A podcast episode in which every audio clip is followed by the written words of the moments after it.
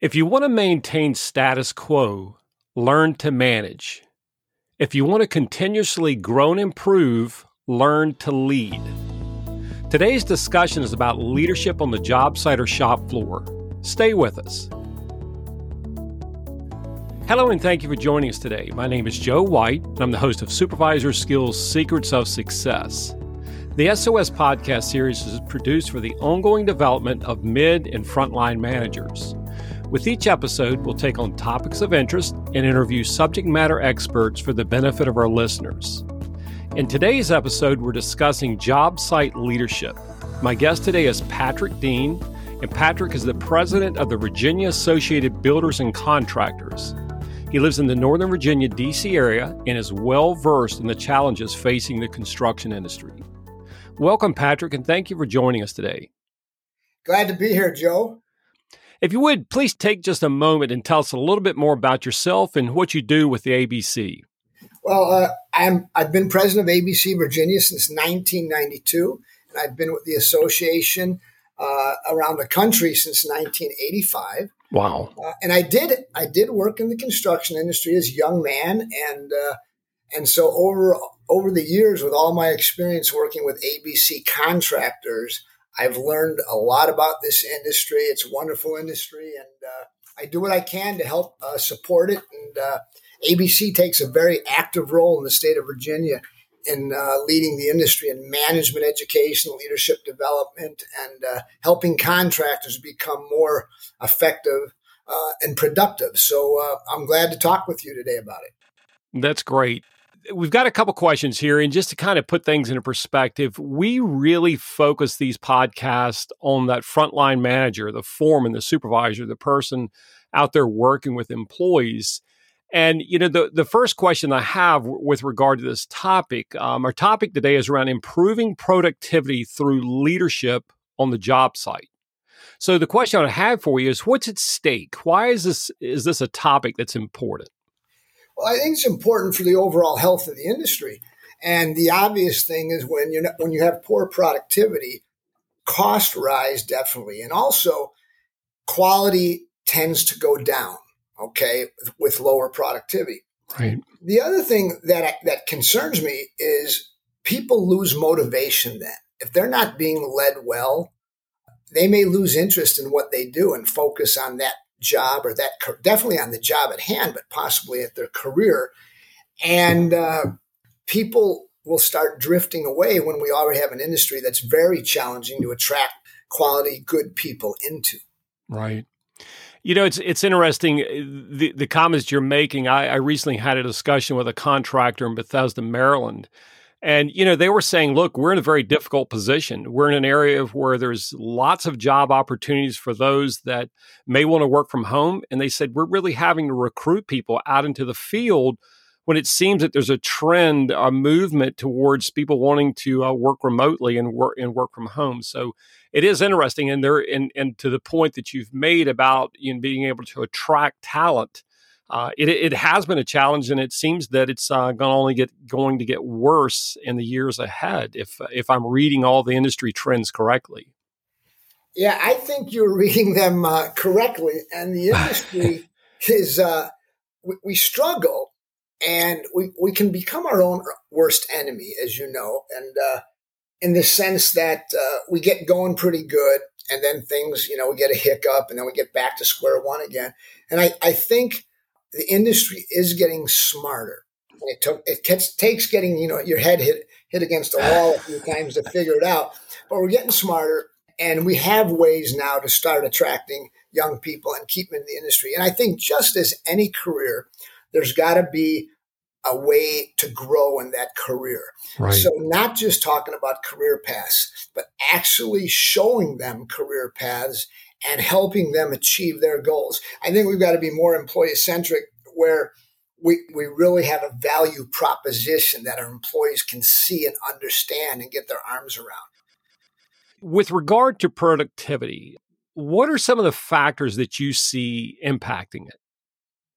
Well, I, I think for many years, uh, a big part of our industry, I hate to make a general comment, but many in our industry have lacked uh, have not invested in their people in a way that gives them those skills to be more productive or to lead others in a much more productive manner.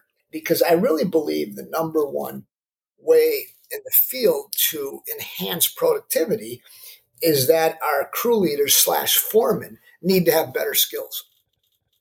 With regard to leadership, what's missing on the job site today? I think the communication side, I know that you hear that for a lot of things in, our industry and, on, and, and in a lot of business, but communicating to, you know, to the crew leaders from management above, but also then crew leaders knowing how and what to communicate to those that they have under their uh, eye on the job site. I think, uh, you know, my way and the highway doesn't really work anymore. Right. Some of us grew up that way and we didn't know any better. uh, I did concrete work and, you know, you just, you know, they just told you when to show up and when you could leave and you better listen to the foreman and, uh, and we got our work done. But it was, it's a little different world now. And you've got so many different people and personalities on the job that I think communications is so important. That's, that's probably a big, a big thing, but also the morale building and motivation I, I, believe not only do you have to understand how to correct and, and to critique and people that work for you, you're actually doing them a favor when you do it the right way.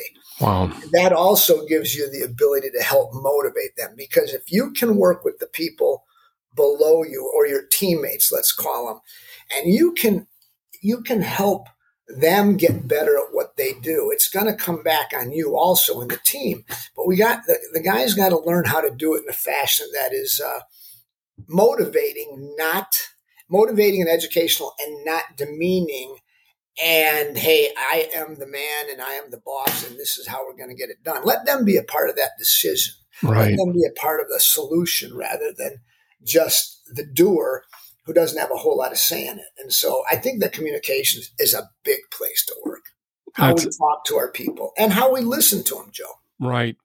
I, you know, I read recently that throughout the remainder of the current decade, that 90 to 95% of all entry level positions are going to be filled by Gen Z, our, our youngest, most generation. And, and some of them at this point are in their, I guess, early teens, all the way up into uh, some just entering the workforce now.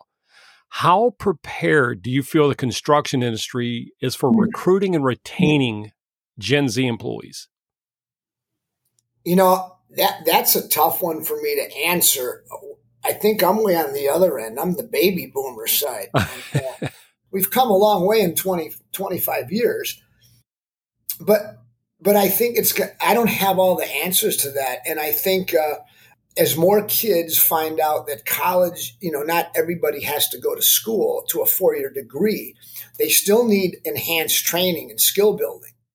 Right. And if you look back at what our forefathers, how they treated their job and and, and how proud they were to build something, you know, hope's not a plan, but man, is that one thing I hope could come back to the young people that they could really get their, you know, see what they're doing and get their arms around creating stuff. So I don't have all the answers there.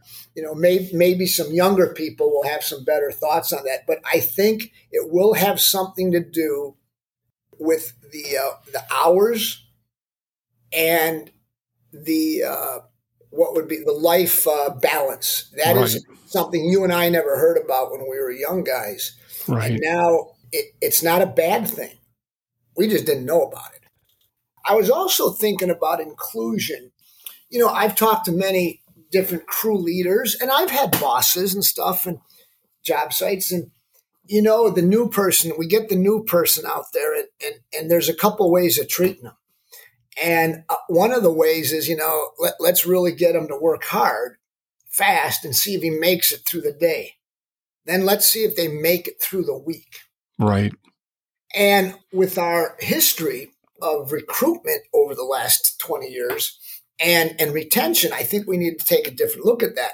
And I was talking to a friend of mine, and he was talking about changing that paradigm to where, and this takes leadership, Joe. This takes a, a strong crew leader who does communicate well with his teammates.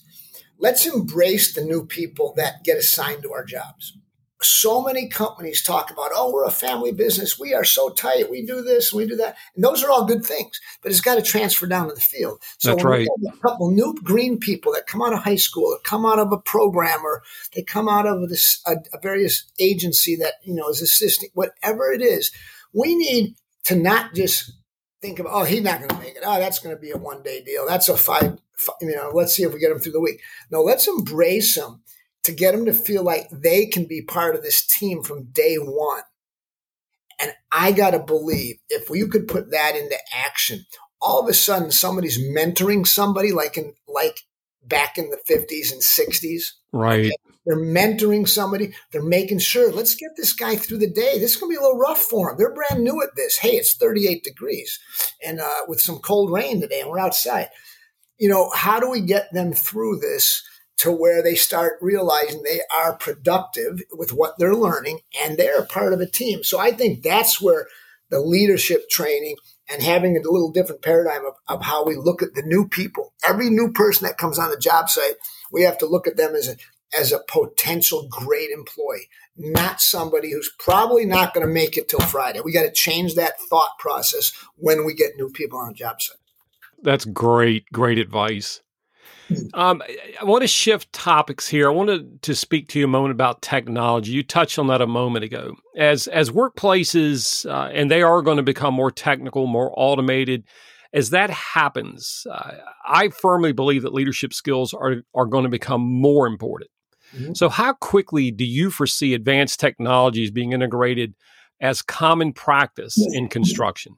A lot of people want to know how more mechanized we can become on a job site and, and with robotics. And the argument for robotics and more technological uh, innovation is because the physical body can only do so much and it gets broken down and it gets old and it gets sore and stuff like that. But also it increases productivity, such as these suits people are testing now and using. And so I can see that it's a very expensive uh, addition to the uh, to your uh, array of uh, of resources. But I can see that becoming a big deal. But I don't. I'm not sure how we can we see ourselves replacing a whole lot of craftsmen okay. fashion. So I don't see that coming really fast. But and that's the tough part is where can we become more technological because we are we are we have become more technological but we still put a brick on top of a brick. Right. By hand. You know, when I came out of college, I went to work for DuPont and I worked in their project engineering division, which at the time was another way of saying construction.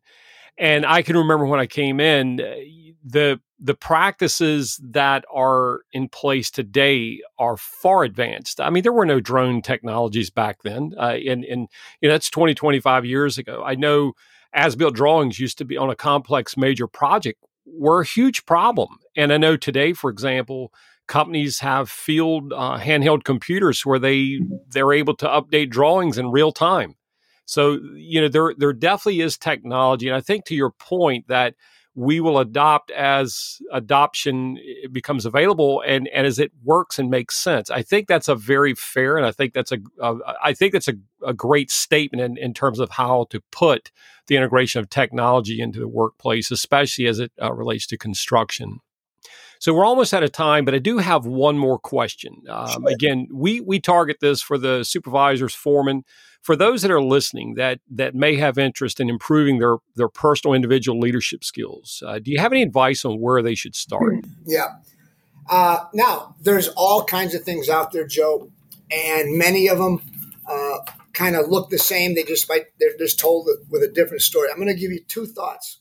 One is everyone should read Seven Habits of Highly Effective People. Great advice. That has stood the test of time. And if you're able to go to a class and do the two day program, that is even better because I really didn't get all of it until I took the class and was forced to focus for two days on it. And really, it was a life changing experience for me. That is one thing that I would, I would suggest. The other is, if you want to learn more about management and, and leadership roles, Patrick Lencioni has a great series of books. And the reason I like Lencioni is they're all done as a uh, with a story.